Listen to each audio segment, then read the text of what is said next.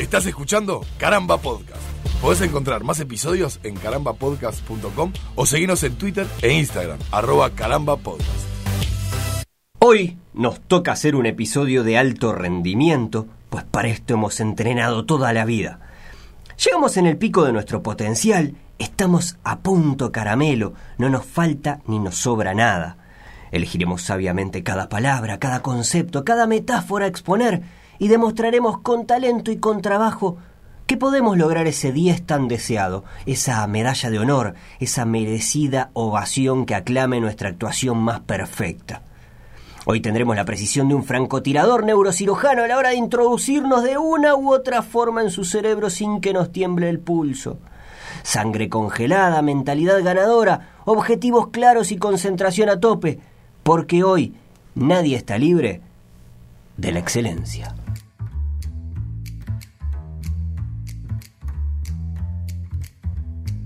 Inevitable, y ya que traías esa alegoría al arranque, pensar en los Juegos Olímpicos. Inevitable, ¿no? Quizás no era el punto para arrancar, pero porque a mí eh, eh, se me viene la palabra presea a la cabeza, como sinónimo de medalla. Sí, ¿no? Cuando decías ahí la medalla de honor. sí. Eh, ese podio, esos tres puestos donde, ¿no? Pas- pasan los en cualquier campeonato. el- Eh, no. Yo te diría que no. Nadie quiere jugar el tercer y cuarto puesto. Nadie quiere jugar el tercer y cuarto puesto. Nadie quiere estar en el escalón más bajo de la- del... Sí, pero creo que hay, hay, hay una pequeña diferencia mínima y muy sutil con respecto a los, a los deportes de, de- de competencia en equipo, por ejemplo, en los cuales sí está bien. Eh, eh, evidentemente el que gana normalmente, salvo que pasen cosas, lo que sea, normalmente el que gana es el mejor o, o similar, ¿no?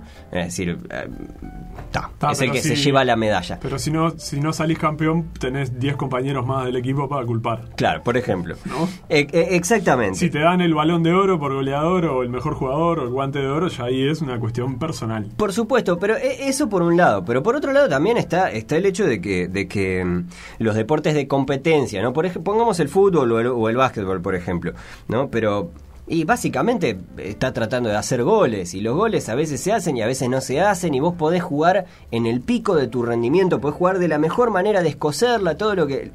Y, capaz que no llegás igual. Y no necesariamente por culpa de los otros, porque una pelota se fue un milímetro fuera de donde tenía que pasar.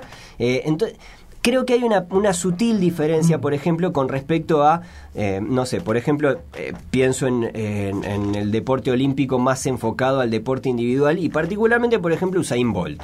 Sí. ¿No? El Eh, hombre más rápido del mundo. El hombre más rápido del mundo. Ese que... que My, my name is Barry Allen. Claro. ¿No? Sí. Que, que básicamente eh, compite contra sí mismo, contra sus propios tiempos, porque el récord ya es de él, porque eh, es un deporte que se compite en solitario, pero además es, es- está tan fino, es decir, está tan fino el, el- el nivel de entrenamiento y el nivel de perfeccionismo, que la excelencia yo creo que es mucho más probable verla en, en ese tipo de deportistas de élite que Sí. en, en los campeones del fútbol, ¿no? No, los claro, campeones es, de básquetbol. es- es un concepto mucho más individual, me parece, el de excelencia eh, planteado así como, como rendimiento y como logros.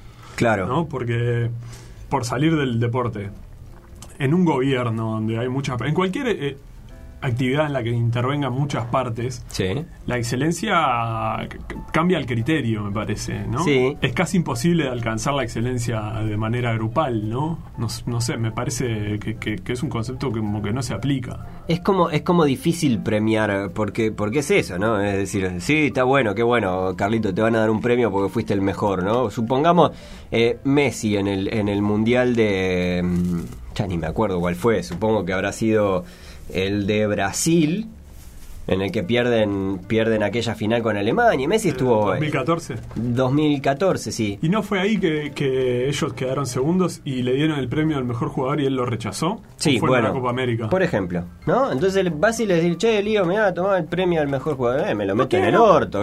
es decir, eh, es horrible, ¿viste? Pero, pero no, no, no, no lo ganaste. Sí.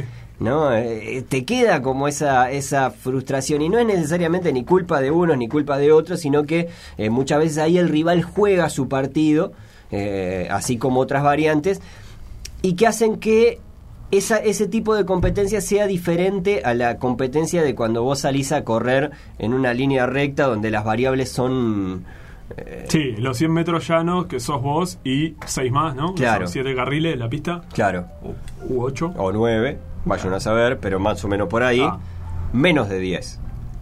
Y son Sí. todos, todos contra todos. Porque si bien eh, Bolt corría con el otro, ¿cómo era? Eh, Powell. Asafa Powell. Asafa, Azafran Powell. Sí.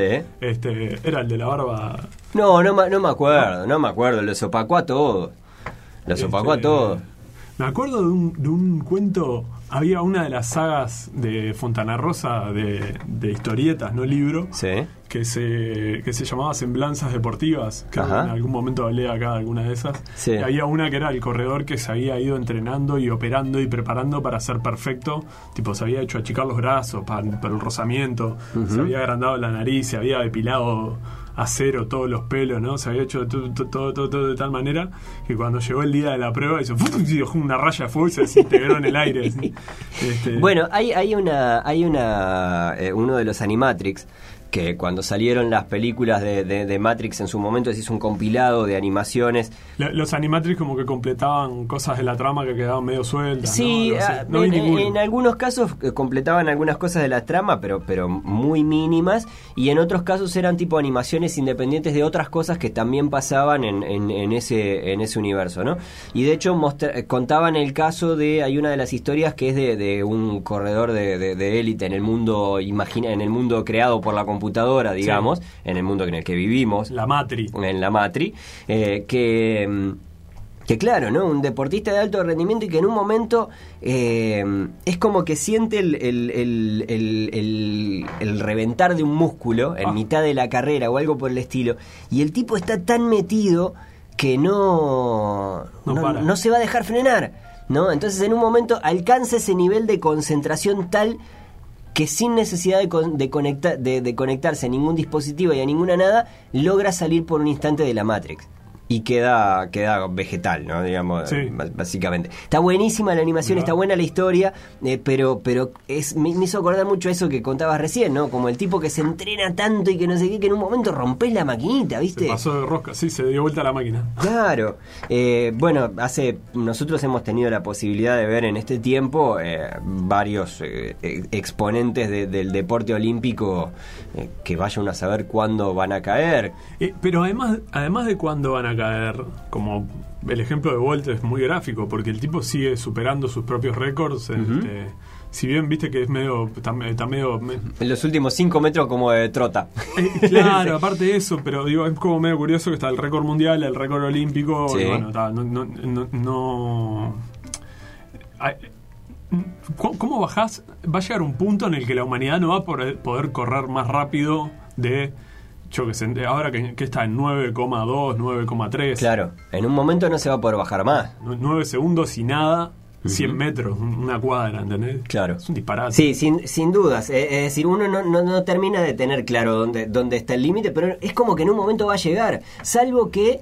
por- Porque, ¿qué pasa? Yo creo que, que ahora estamos en un momento en el que, en el que además este, este tipo de deportes que son muy específicos y que las mediciones son muy exactas y. y esto, a estos tipos, ¿qué les podés pedir? ¿Qué más podés hacer para que corran más rápido?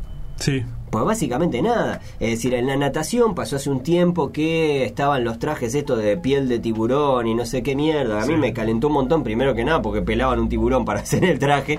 Pero, pero mm, básicamente era como un aditivo que le daban como para... Y es como, no, macho, la idea es midamos a todos medio medianamente parejo, con los mismos trajes, la- los mismos... Ponete un short de baño y ponete a nadar y Claro. el que nade más rápido gana.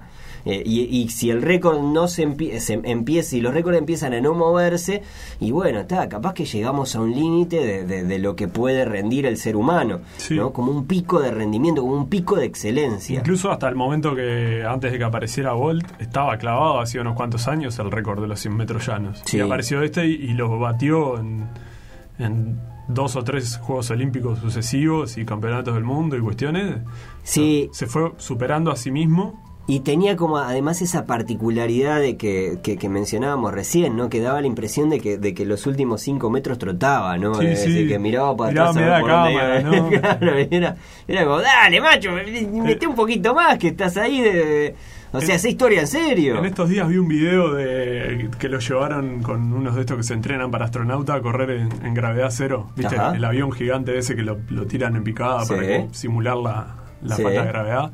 Este, y se los comió también, o sea. Pero es muy gracioso verlo de tipo fuera de ambiente. Claro. Este, bueno, ¿estás jugando al fútbol ahora? Pues Eh, Usain Bolt Sí. sí. sí, está haciendo lo que se le canta. No sé hasta, no sé si sigue en este momento, pero hasta hace poquito se, se, se probó, probó sus dotes como lo- es más, nunca, Ah, nunca en- pensaste en eso, en, en el- Cerrito, ¿no estaba jugando? en incorporar tipo, tipo mm, eh, eh, super deportistas para jugar en determinadas posiciones del fútbol y pensar, ah, está, listo, acá te meto Claro. dos, dos punteros un puntero derecho y un puntero izquierdo que sean eh, no velocistas. Pero Ale, eso lo hacíamos en Yo Tengo el Poder. No, Sí, no claro. Libre. Claro, es decir, meter tipo. ¿Para qué te sirve un para- tipo así? Para jugar al fútbol. Claro. Sí, sí. El, eh, claro, pero eh, ponele Phelps, lo que decíamos de la natación ahora con las reglas actuales y demás.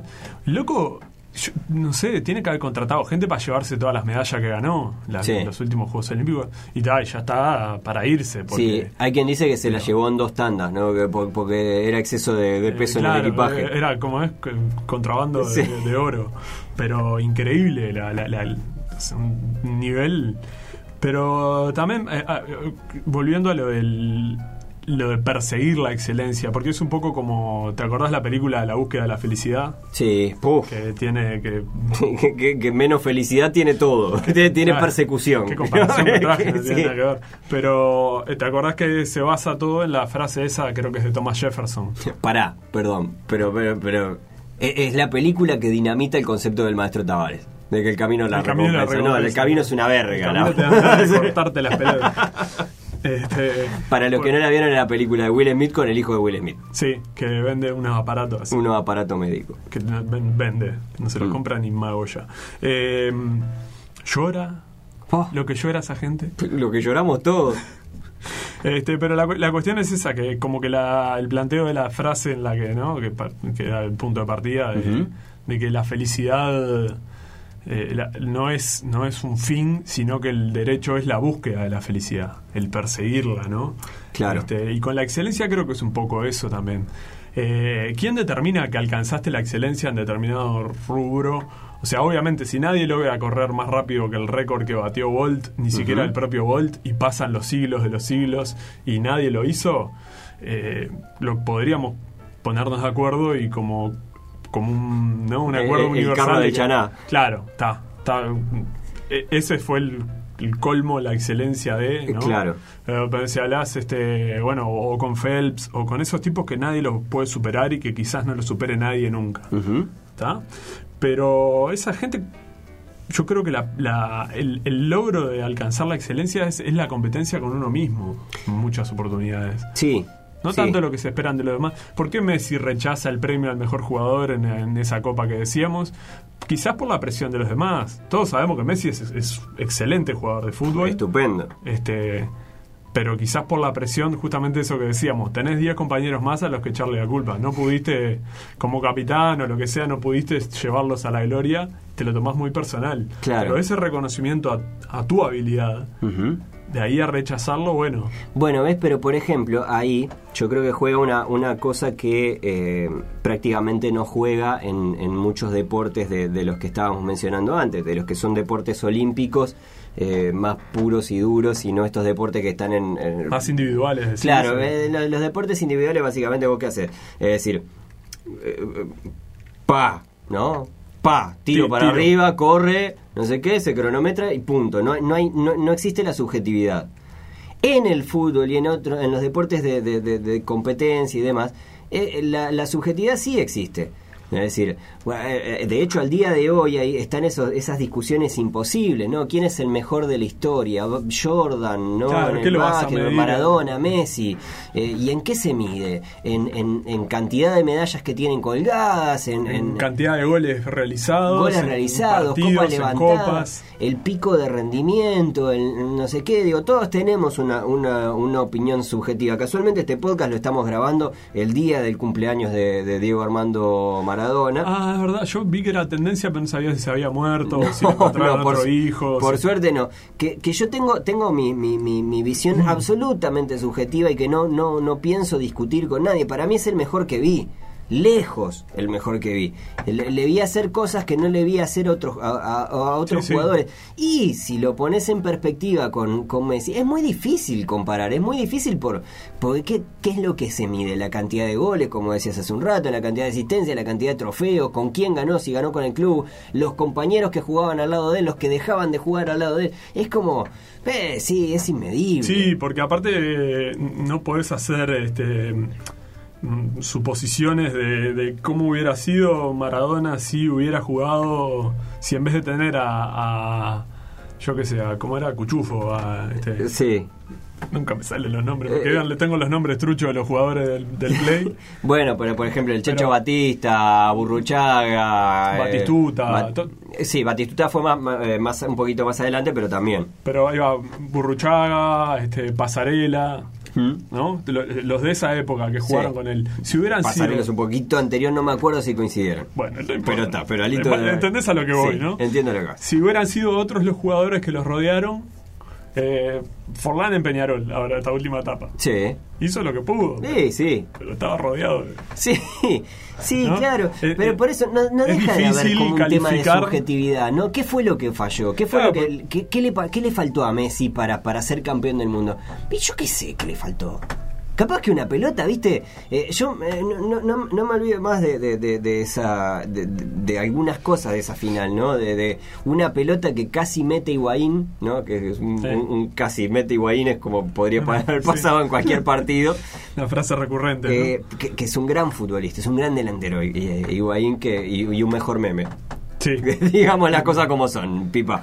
Yo te defiendo hasta ahí, ¿no? Pero, pero claro, eh, esas jugadas puntuales, ¿no? En las cuales faltó nada para que hiciera el, el gol definitivo y capaz que el partido a partir de ahí cambiaba, ¿viste? Y Argentina terminaba ganando 7 a 1 esa final, y yo qué sé.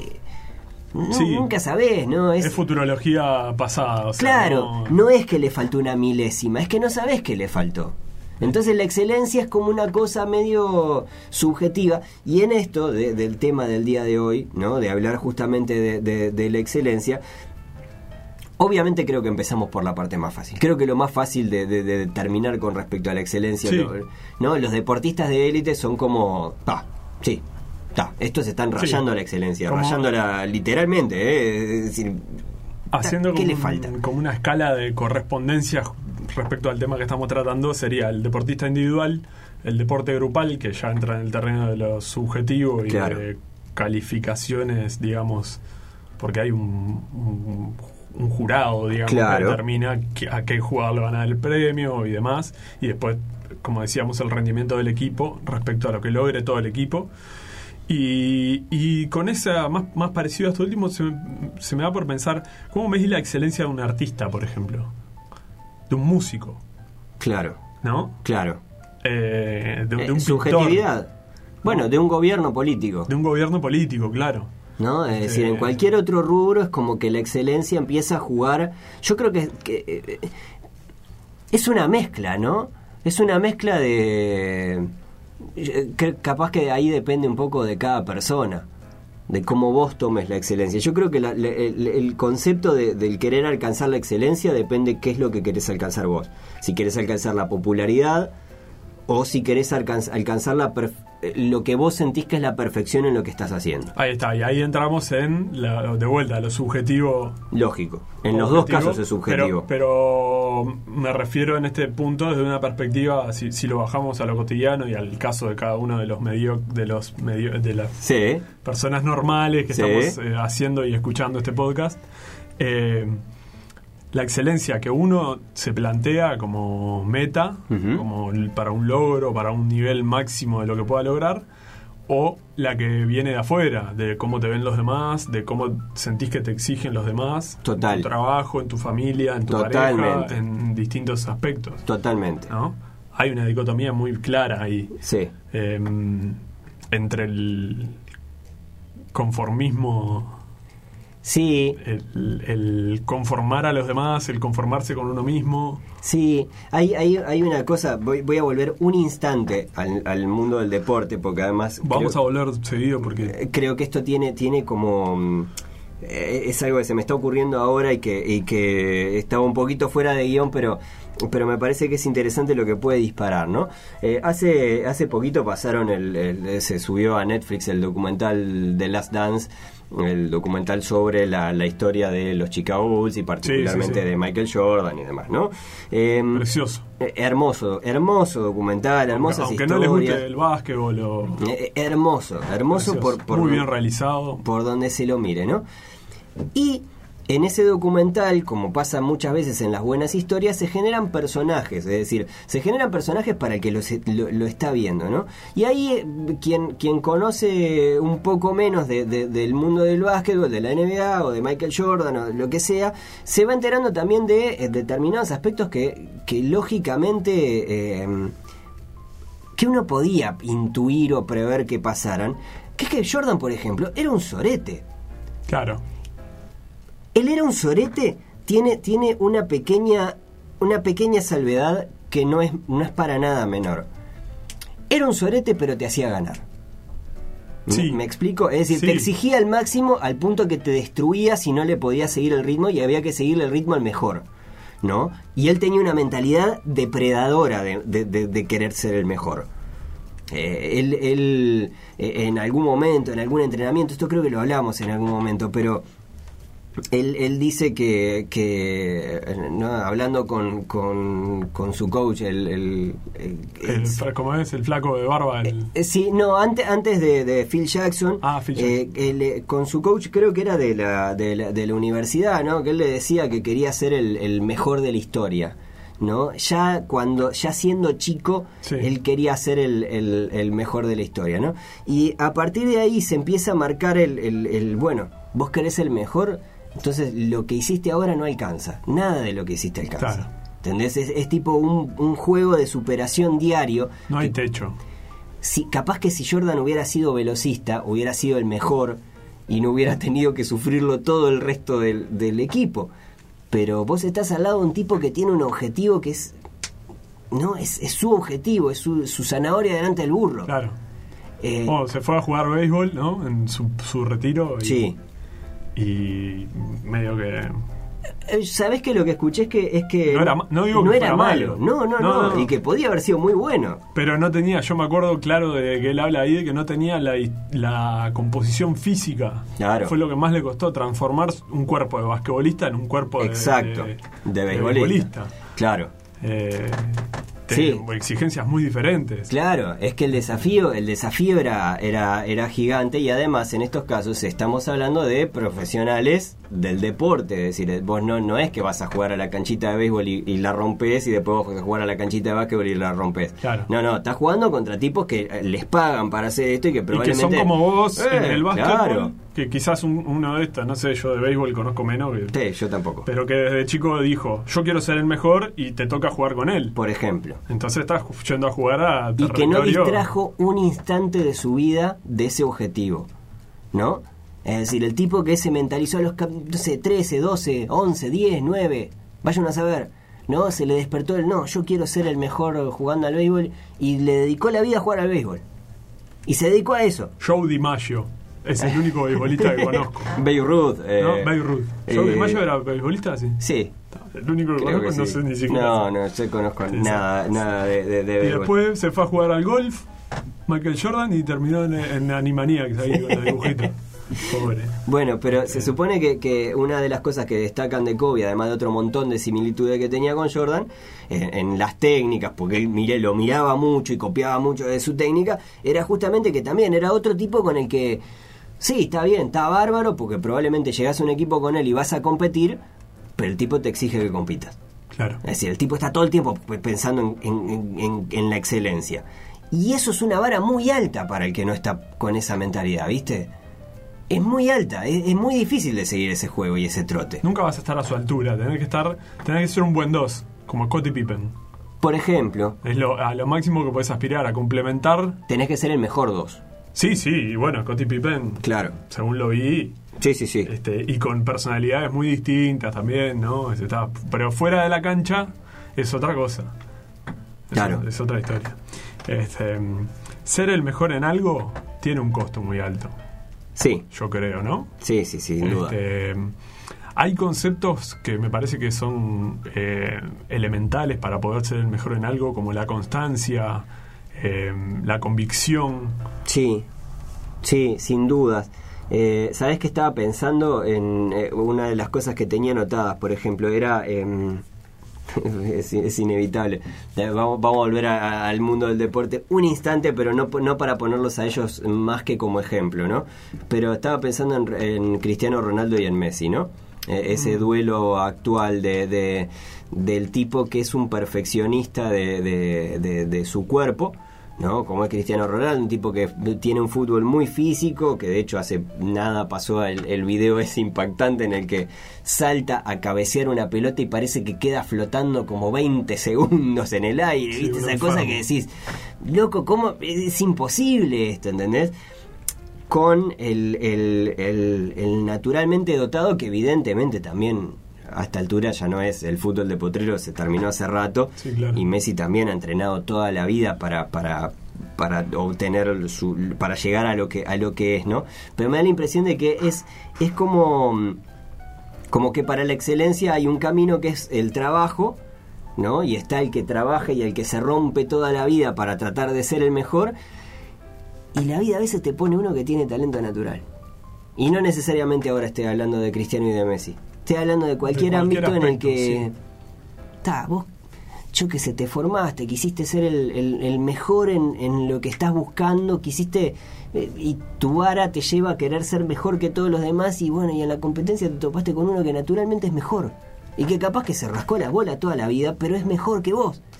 Eh, la vara de la excelencia creo que se la pone uno. Y a veces uno se la pone en lugares en los que no debería de poner eh, varas de, de la excelencia, ¿no? Bueno, me Básicamente. estás tirando cada una que voy a saltar a cabecear como Cristiano Ronaldo. Este, claro, por eso también volvemos a lo que la competencia interna es quizás hasta más. La competencia con uno mismo es quizás hasta más pesada o tiene más, más importancia que con el exterior. Porque si vos sos un Jordan de la vida y te estás, estás determinado a ser el mejor, sin importar que por al lado te pasen los Magic Johnson, los Kobe Bryant, los Marcelo Capalvo de la vida Sí. ponele, vos vas a estar en, en constante eh, estado de, de alerta, de mejoramiento de Sí. cada cosa que hagas, cada segundo, que- de, cada acción yendo hacia un objetivo. Por eso digo también que la constancia, la determinación son fundamentales. Fundamentales. Para vos querés ser el mejor de tu clase, Sí. ponele, ¿no? Sos un estudiante y querés ser el mejor de tu clase. Eh, me parece muy estúpido la idea de ser el mejor de la clase por ser el mejor de la clase. Eh, en, en muchos aspectos de, la- de- yo, yo- yo soy un tipo mm, me considero bastante mediocre en ese sentido Sí. Me, con estar conforme conmigo me alcanza y no percibo ser el mejor en nada Sí, eso igual está lejos Pero- de la mediocridad. Es como. Claro, eh, pero- decir, es como el, el objetivo es otro, ¿no? Tus objetivos están por otro lado. hay muchas cosas que yo sé que si les dedicara tiempo esfuerzo estudio podría hacerlas mejor Claro. Mm, no me en este momento la verdad que no me interesa Claro. quizás en algún momento de mi vida sí fue así este pero Bueno, ahora mencionaba recién, ¿no? Al pibe que, que, que- que- estudia para ser el mejor de la clase, ¿no? ¿Qué personaje los tragas? ah, ¿No? Y esto capaz que ya no se utiliza más el, el- el- el Término. término traga, ¿no? Le- en su momento fue come libro, cuatro ojos, sí, eh, el nerd El ¿no? nerd. Que hoy en eh, día el concepto de nerd está como revalorizado. Sí, resignificado, ¿no? Como pasado. Eh, eh, pero mm, pero a mí me, me ponían un poco los pelos de punta. Claro, pero ves esas personas, yo no sé hasta qué punto su idea era de la soberbia. Pon- Ponele un Martin Prince, el compañero de Bart. Sí. Martin, Sí. que es como el cerebrito de la clase, ¿no? Sí. eh, y es soberbio, y es creído, y es un tipo repugnante. Pero no sé si su idea, él quiere ser amigo de los demás y todo, pero él es así, es como... Claro. Le sale ser el mejor de la clase, ¿no? Es que el tipo se plantee con Claro. soberbia, a, a conciencia, Claro. dejar eh, chiquitos a los demás ah, ah. o, po- o ponerlos en, en ridículo o en ignorancia. Bueno, el, el sabelotodo en cualquier lugar de, de trabajo, donde sea que compartas ámbitos, siempre hay uno que tiende a corregir a los demás. No, no se dice así, se dice, no, en realidad la batalla de las piedras, bueno. Sí, ¿eh? eh, y el superador de el anécdotas superador también, de ¿no? anécdotas. Ese tipo de gente. Yo me cuesta creer que sean así por, por elección, porque quiero ser mejor que los demás en lo que sea.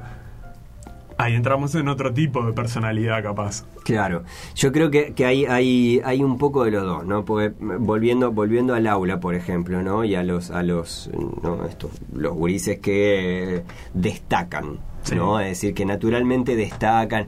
Digo, siempre nos pasó de, de- de- de toparnos en la clase con eh, el alumno perfecto o la alumna perfecta, ¿no? Esa que sacaba eh, notas impecables, que siempre, que era pro- gente que normalmente además era prolija a la hora de... de- Sí, que tenían varios cuadernos, letra, varios cuadernos, ordenado, meticuloso, ¿no? Y Cartuchera. Claro. Y vos decías, ah, por un lado te despertaba esa, esa o a, mí, o a mí por lo menos me pasaba, que me despertaba por instantes, ¿no? El, el querer competir. Y por otro lado decir, fue loco, la verdad me da una paja bárbara, porque si fuera nada más que ganarte a sapiencia, ¿viste? Yo que sé, no sé, vamos a quien quiere ser millonario y te gano. Charoná Eh, premia al saber. Claro, ¿viste?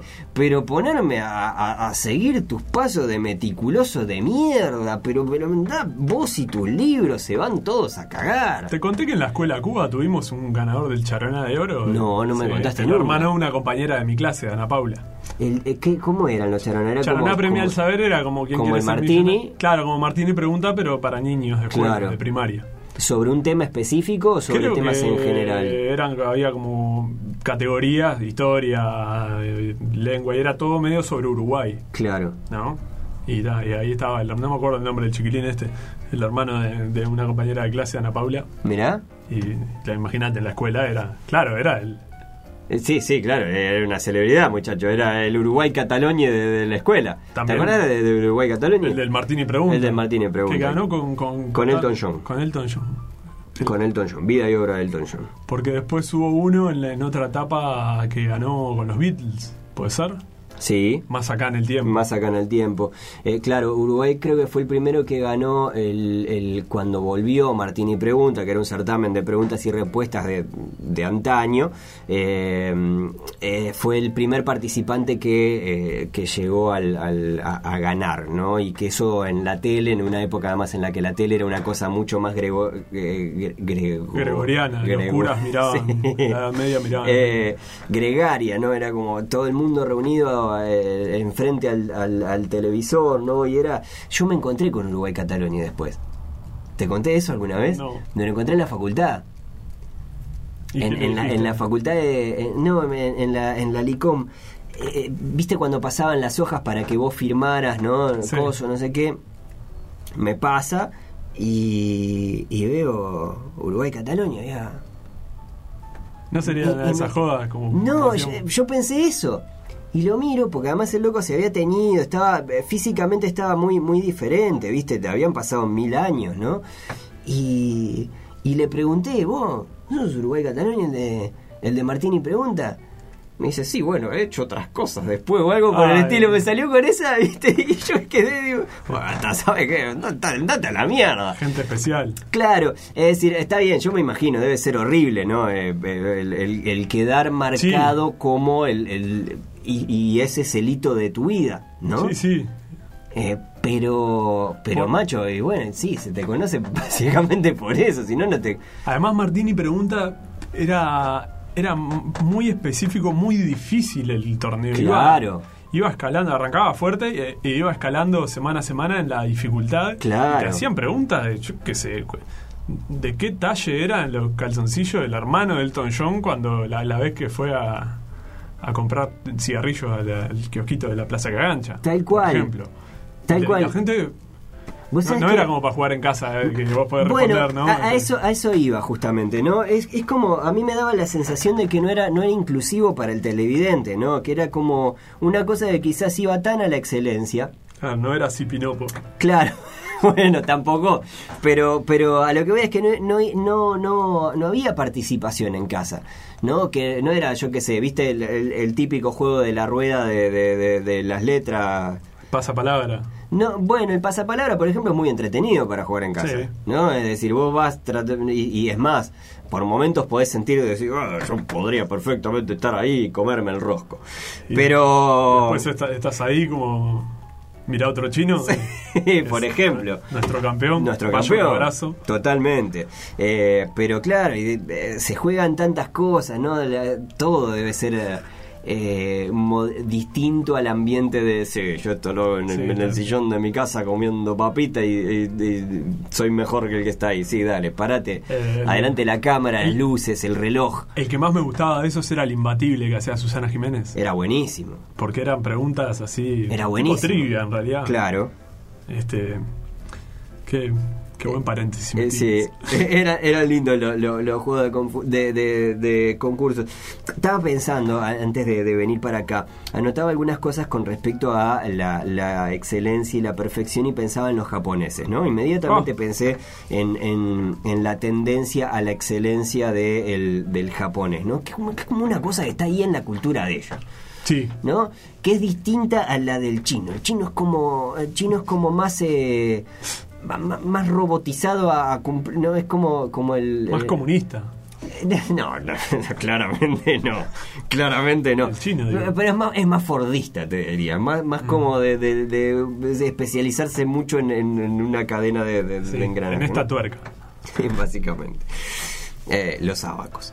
Pero, pero no, pensaba en, en- en- en los japoneses y me puse a leer ahí algún, un par de cosas. Justo en, en- en Justicia hace poquito nos mandaron algo sobre el ramen, que, era un- que es una comida que no sé si viste alguna vez. Es una especie de puchero, ¿no? Como una sopa Ordenado. de fideos. Claro, tiene, tiene, tiene carne, tiene verdura, tiene huevo, tiene... Sí, es hermoso de ver. Es lindo de ver, Es claro. lindo de ver. Bueno, el sushi. Es el, es el origami de la comida, es el, el, el, el, el- el feng shui de la comida, ¿no? Es como el... el- está todo Sí, es como un arreglo floral, el ikebana de la comida. Eh, eh, Perfecto, sí, ¿No? eh, sí, el tamagotchi de la El comida. tamagotchi de la Sí. comida.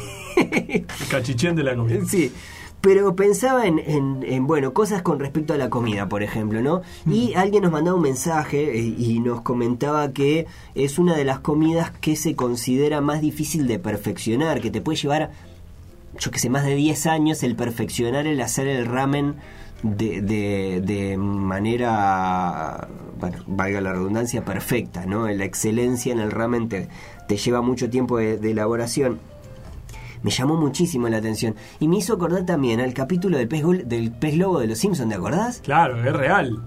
Claro, está sea- basado en, en- en- en- en, justamente en que el, el pez globo se le tiene que hacer determinados cortes. Se le come solo una parte, ¿no? Eh, No, no, no tengo muy claro, pero hay, hay una muy buena proporción que es venenoso y mortal. Exacto. Y que el corte tiene que ser exacto para que a la hora de servir ese plato no haya nada del veneno que te, o sea, no, no, no Claro. eh, el- lo que vayas a comer que no te mate. ¿No? Y eso básicamente es como la perfección llevada al punto de que le errás y la cagás. Sí, es una cuestión de vida o muerte. Mataste un tipo, claro. Eh, pero nada. Y leía, eh, leyendo algunas cosas. Obviamente me, me, me, acordé de, de- de- del tema de esta, no sé si es una leyenda urbana o no, ¿no? Pero son esas cosas que nos llegan del mundo japonés y que uno asimila como que son así Godzilla. y punto. No, no, no particularmente Godzilla, eh, piche, sino lo, lo la relación del, del japonés que se suicida cuando no es bueno en su trabajo. ¿No? Hemos escuchado pila de historias que, que Sí, tienen la- que ver con la- eso. La frustración, el honor. La frustración, el honor, el no saber, ¿no? Hay, hay, hay como, me, me llamó pila la atención que hay, hay como varias categorías y palabras para denominarlos y de esos me traje eh, a eh, el karoshi, que es el término con el que se denominan las muertes por fatiga laboral causado por interminables horas extra y por una presión por parte de su cultura empresarial que les acaba llevando a, bueno, lógico, lo que te puede llevar el trabajar muchísimas horas de corrido en lo que sea, ¿no? Problemas cardiovasculares, derrames cerebrales, el ramen cerebral. El ramen cerebral o eh, directamente el suicidio por, por estrés, o todas estas cosas en realidad terminan pasando por estrés, ¿no? Sí. A lo que voy es que hay como un. hay hasta términos, ¿entendés? Como es que. Categorías de. De, de, suicidio. De suicidios o muertes por. Eh, me llamó pila la atención. Porque además, evidentemente, Japón es un país que tiene una relación muy demasiado estrecha con el, con el suicidio en particular. Eh, y, que, y que este tipo de cosas pasaran, eh, me hacía pensar mucho en, en, esa relación dual de la excelencia, ¿no?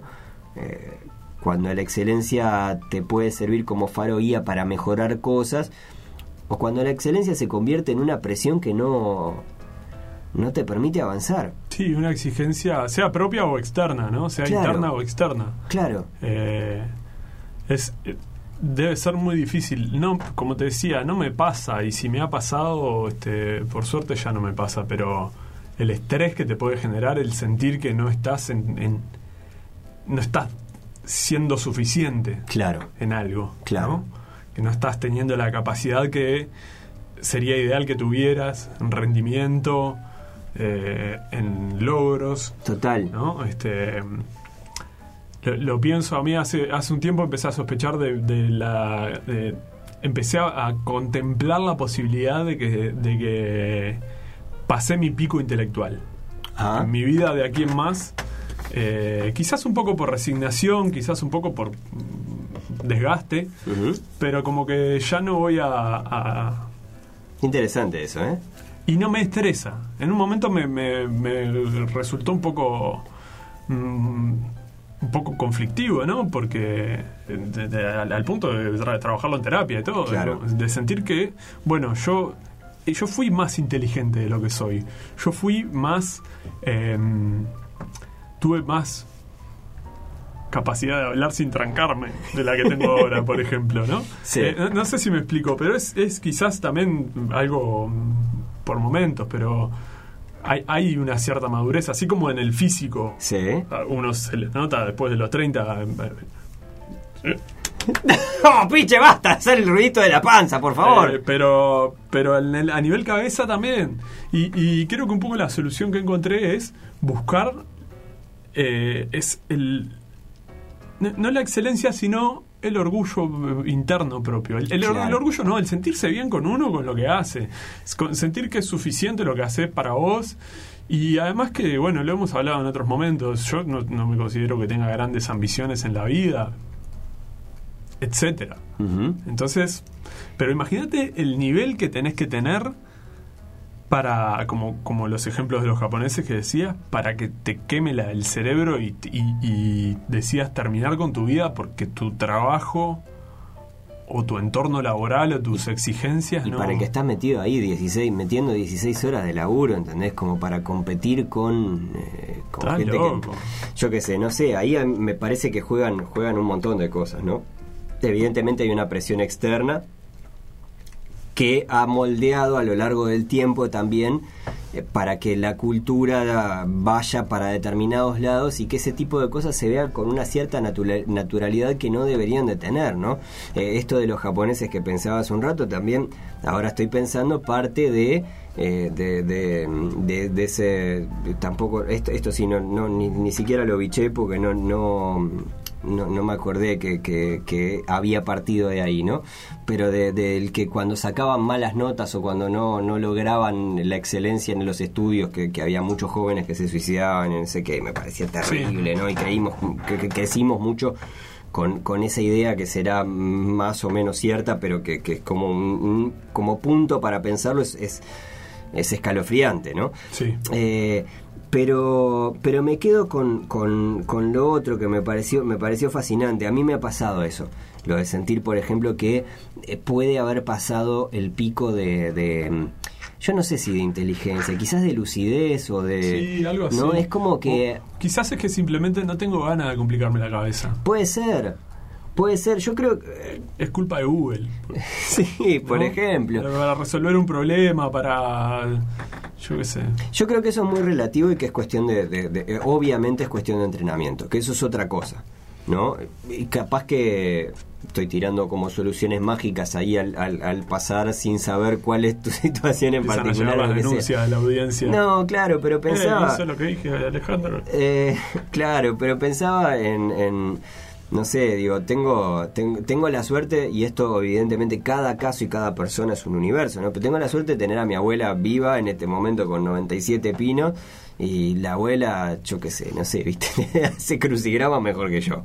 Onda, eh, eh, la tipa tiene un entrenamiento arriba también dedicado específicamente a determinadas cosas, para otras cosas la chochera se nota un poquito más o lo que sea pero te deja como eso de que, de que vos para determinadas cosas podés estar yo creo que parte eso parte un poco más de la subjetividad que a diferencia quizás del cuerpo eh, del cuerpo de la actividad física básicamente no Sí, todos sabemos que hay un pico de rendimiento que se va a alcanzar sobre los 30 años quizás antes, quizás después, pero más o menos está por ahí. Y a partir de ahí empieza a venir una- un, un descenso lógico porque estás compitiendo con pibes que o con, o con personas que están en su pico de rendimiento y que ya no podés correr a la par de lo que Claro. corren, ¿no? Eh, y eso me parece guau, viste, debe ser un- Sí, es, eh, el- quizás la clave sea encontrar en la experiencia personal el refugio a decir, bueno, en este ámbito me manejo bien, me muevo bien. Nunca es tarde para empezar algo nuevo, pero no. yo, por ejemplo, no me considero capaz de aprender matemáticas a esta edad. Claro. Y no tengo ganas tampoco. Claro. No tengo ganas de pasar por el proceso de exigencia personal que me puede salir de mi zona de confort, quizás. o- Claro. Yo sé que soy bueno haciendo ciertas cosas, que disfruto ciertas otras, sea bueno o no, eh, como hemos hablado otras veces. Yo soy muy malo jugando al truco y muy malo jugando al fútbol, pero me divierto un montón. Claro, Y eh, me quedo con ese premio. exacto. Me quedo con ese premio. Claro. No tengo por qué ser el mejor ni ser mejor que nadie más. Eh, lógico, es no más. tengo nada que demostrarle a nadie por fuera de mí mismo. pasa en la vida de, de- de- de los futbolistas, por ejemplo. Ahora cuando, cuando mencionabas el encontrar quizás otra otra cosa u otra forma a partir de que sentís que el pico no, no, no está más, ¿no? Y pensaba en el chino Recoba que encontró un rinconcito ahí en la cancha a la sombra como para quedarse más o menos quietito, ir moviendo la Y pelota sí. y patear los tiros libres como, como nadie eh, eh, en el universo, ¿no? Eh, a lo que voy es que eh, es que bueno sí lógico va, va pasando el, el tiempo va pasando para todos y quizás el nivel de exigencia a veces viene por eh, bueno quizás con la profesión viene dado no es decir supongo que al, que al neurocirujano que lo nombraba por esas cosas viste esas cosas que uno nombra al neurocirujano por- Sí, no pero pero tiene como- porque tiene- siempre dice ingeniero nuclear. O neurocirujano, ¿no?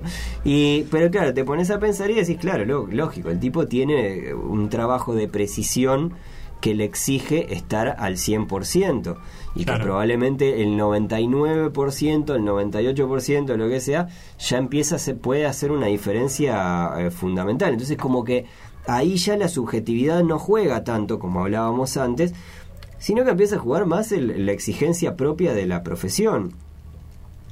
En el caso del chino Recoba, en los futbolistas están permanentemente bajo la lupa, bajo presión y demás. Y bueno, sí, lógico, a partir de que el físico te empieza a dar, ¿no? Empieza a, jugarte un poquito en contra y hay que despertar quizás otros talentos o, o, bueno, ir pensando de a poquito en- en hacerse un lado Y hacer publicidad. y hacer publicidades, Conectar. por ejemplo. Te, te tiro un, un ejemplo de la ficción con esto ya que decías del neurocirujano. El doctor Stephen Strange. ¿Te acordás, no? Sí, el Doctor claro. Strange, que el tipo era el mejor.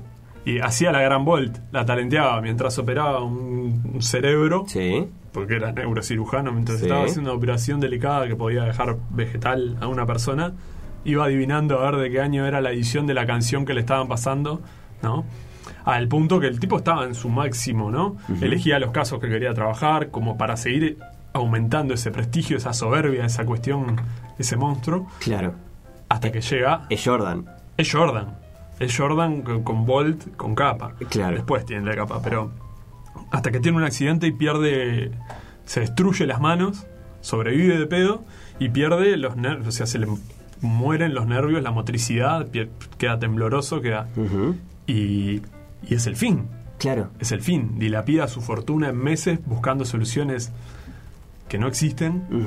Este, Claro, bueno, pero, pero el, es que... el único que podría hacer, cuando llega a una solución más o menos, el, el- el único que lo podría hacer, le dice, no, pero esto no lo puede hacer nadie. Y él dice, sí, yo podría hacerlo. Claro. ¿Sabes lo que es eso? Claro, bueno, ¿ves? Pero ahí, eh, en, en, en este caso, que si bien es de la ficción, Qué buena película. es, es- es estupenda y ya seguramente salgo de acá y, y me voy corriendo a verla.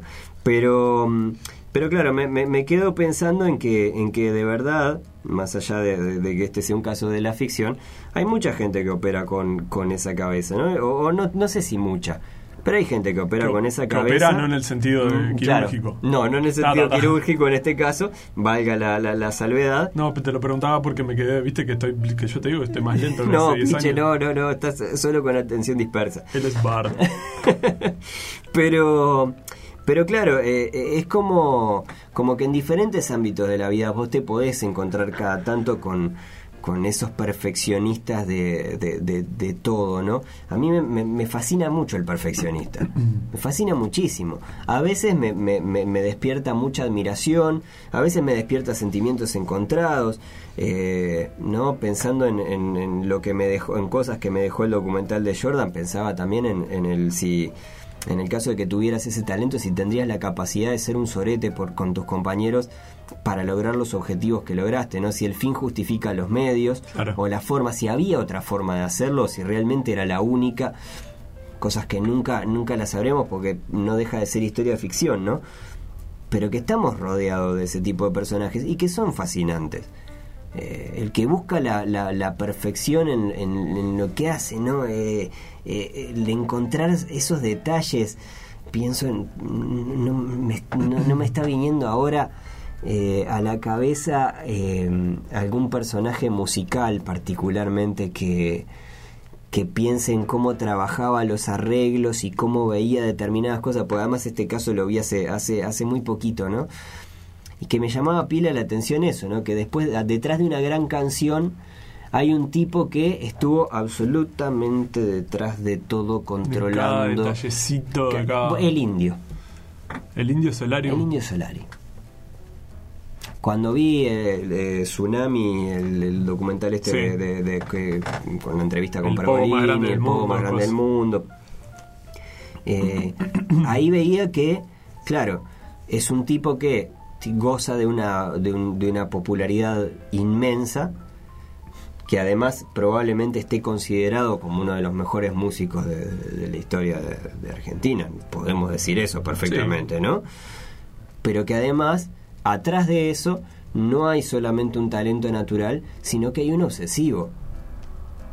Hay un tipo que elige, eh, que no le tiembla el pulso a la hora de, de, bueno, elegir a su grupo y a su gente después de que, de que se, se divorciaron con, pa- con papá y mamá eh, Sky. Sky, ¿no? Pero, pero que formó otra vez su grupo y su grupo es un grupo de músicos que tienen además tipo como como ciertas aspiraciones relativamente acotadas, ¿no? Vos vas a ser Scotty, no, no vengas acá a querer ser Jordan, Claro. vas a ser Pippen. Pi- no, mentira, no vas a ser Pippen. Son como 70. Hacer lo que ¿no? pueda, pero... Pero, pero claro, pero, pero los elige también en, en función al talento y al, y al trabajo y a determinado carácter, pero también está atrás de los arreglos, está atrás de la- del arte de disco, de las tapas, de los dibujos. debe ser. un hinchapelotas. Pero, Pero se notan los resultados. claro, Sí, es fascinante. en- la música clásica hay algún ejemplo de... de- Bueno, yo la música clásica ser todo. Nunca me acuerdo bien, pero está- pero en esto de que las comparaciones son odiosas. ¿no? El, el caso eh, Mozart, que era talentoso, ¿no?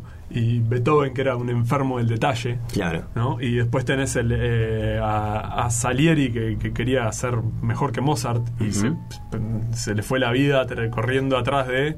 Es Homero No. atrás de Edison. Es Homero atrás de Edison, claro. La, bueno, la película eh, de, de Amadeus, la de Mozart. Sí.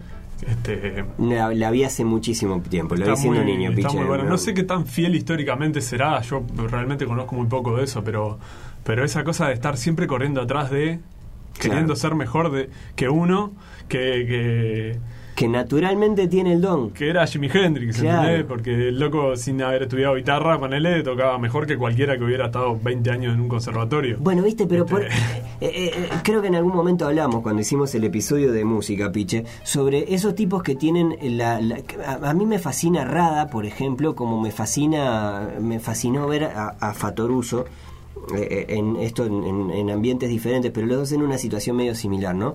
Con Rada me pasa mucho más seguido porque es un tipo que me gusta mucho verlo, escucharlo en las entrevistas y que además tiene, creo, una mayor visibilidad. eh, o, una- goza de una mayor popularidad, ¿no? Y el negro tiene una energía, me pongo místico, pero tiene una. Tiene algo muy particular. El negro piensa en música. Sí. A mí me fascina eso, y eso me pasó también con, con Fatoruso. ¿Entendés? Que es tipo. Son tipos que. que bueno, Rada habla muy bien, es un tipo muy muy lúcido para, para, para hablar y demás, ¿no? Y probablemente Fatoruso también, pero me pasó de verlos en entrevistas en los cuales eran mejor explicando lo que querían explicar, tarareando. Sí, sí, sí. ¿No? Bueno, en, el encuentro en el estudio que ya hemos hablado. ¡Ay, eso, bueno! el, de, el de Rada Claro. es increíble. Que está hablando con este loco, ¿cómo es? Nunca me sale el nombre del, Eh, del sí. presentador. Ay, bueno, ya Lalo- lo- Lalo Mir. Lalo Mir. Y está hablando y de repente de la nada le, le- le intercala un, un papupiteo, un... Claro, y, y no, y no es solo. Tamborilea la no es que te habla en candombe. No, no, Es que te, te- habla en música. Te sigue la, la corriente... Eh, eh, Le, de- le decís jazz y enseguidamente, eh, enseguida le empiezan Claro. a, a funcionar los instrumentos en la cabeza. Cuando el loco cuenta que cantaba en inglés por fonética porque no sabía... No, no, es, fa- es fascinante, es fascinante. Fascinante, fascinante, fascinante. Y esa risa, oh, la risa de, es un- la carcajada de Rada. es, es un emblema, loco. Es un Sin duda. Este, pero a nivel personal, va- vamos a ponernos acá en, Ujú. a calzón quitado. Sí. Mm, Pese a que el estudio es chico y el olor. Pero, ¿en qué aspecto vos considerás que perseguís la excelencia vos en algún aspecto de tu vida? No. ¿O que lo has hecho en algún momento? Sí. Pero la dejé de perseguir porque soy Es Uruguay Cataluña. No, sí. Se agarra el audi- blanco, así. negro. No, eh, no. De- de- en realidad dejé de per- sí, tú, sí fui, soy, yo soy muy meticuloso y muy obsesivo y muy controlador y tengo mucho, tengo muchísimos defectos ahí alrededor, ¿no? Pero por ejemplo cuando cuando hacíamos mitomanía, eh, yo me sentía muy, me sentía un perfeccionista. Me siento un perfeccionista con ese tipo de cosas. Alito como director Era un, de, era un hincha de- de pelota. actores cuando actuábamos ficciones, bueno, Eh, era- tuvieron el ejemplo en el especial de Halloween que hicimos un par de ficciones. Una un la dirigí yo y la escribí yo y la otra la dirigió Ale y la escribí. Y, y sí, pero Eh, pero bien. Yo quería, yo quería, eh, bueno, ves, Eh, nunca me sentí un sorete, me sentí un hincha pelota, pero nunca me sentí un sorete, pero quería, cuando, cuando escribíamos ficciones y cuando hacíamos ficciones, eh, para empezar habían algunas que las escribía yo y que ya, ya, yo ya las tenía en mi cabeza sonando. ¿Entendés? Que cuando las vas escribiendo y cuando agarras un, un cierto ritmo de, de, sacar una o dos ficciones por semana lo que sea, eh, empezás a escribir también un poco más para el oído, empezás a, a pulir un poco la forma en la que, en la que lo haces y, y te empiezan a sonar las cosas, ¿no? Te empiezan a sonar cómo te imaginas determinados personajes, cómo, qué, qué- cuál es la, la- la entonación que tiene que tener, qué efecto puede funcionar. Yo me volví muy vago después con los guiones, al punto que, que mis guiones empezaron a ser más pobres desde el punto de vista técnico, porque las editaba yo y porque no era tipo sí yo me acuerdo de cómo ¿entendés? Y en un momento me puse muy hincha pelotas con eso al punto de, que estaba viste había Pero, pero se, se notó en, bueno, obviamente en, la evolución que tuvo la edición tuya. Acá estamos haciendo el, el segmento. eh, sí no- nos hacemos una mema Sí. eh, sí, después después no- nos pelamos el uno al otro se llama el Este, segmento Pero la, la mejoría de la actuación, Eh, de, que- de mi parte, por lo menos que yo era el con menos experiencia en eso, ni que hablar gracias a, a la dirección tuya, Ay, bueno, a, a- a ay. verlo a Damián, que es un actor del profesional. carajo sí Este, pero claro pero a lo que voy igual es, es más contagiaste a Pippen. Es más como, como un... Sí, la verdad que yo en, en eso sentía que... Pero también al poco tiempo de empezar a hacerlas, empecé a sentir las limitantes. ¿No? Es decir, esto me encanta hacerlo. Pero tengo limitantes. Para empezar, el programa sale salía una vez por semana. Entonces yo tenía un límite de tiempo para trabajar las cosas. Sí. Y eh, también eh, el programa convivía con un trabajo. Entonces el, el trabajo me demandaba tiempo, mi vida personal me demandaba tiempo y había un tiempo que le podía dedicar. Entonces no, no estaba como un... Y, y de a poco logré empezar a soltar eso eh, y, a, y a sentir que, que lo mejor es hacerlo bien y sentirte que está bien y que probablemente si, si me das esa ficción la puedo estar trabajando 6, 7 años, ¿entendés? Bueno, Entre pitos y flautas, dedicado solo a eso, ¿no? Buscando que ¿Cuántos suene un poquito más así, un poquito más allá. Y al pedo. Prefería sacarlas a... a- a- a- sí, ¿preferías o no tenías más remedio que sacarla Claro. porque el lunes siguiente salíamos al aire? Este, pensaba, en- yo, a mí me pasa algo similar con la escritura, que Claro. ahora estoy medio quedado, pero para escribir cualquier texto viejo que releo, me dan ganas de meterle mano. Bueno, No para nunca.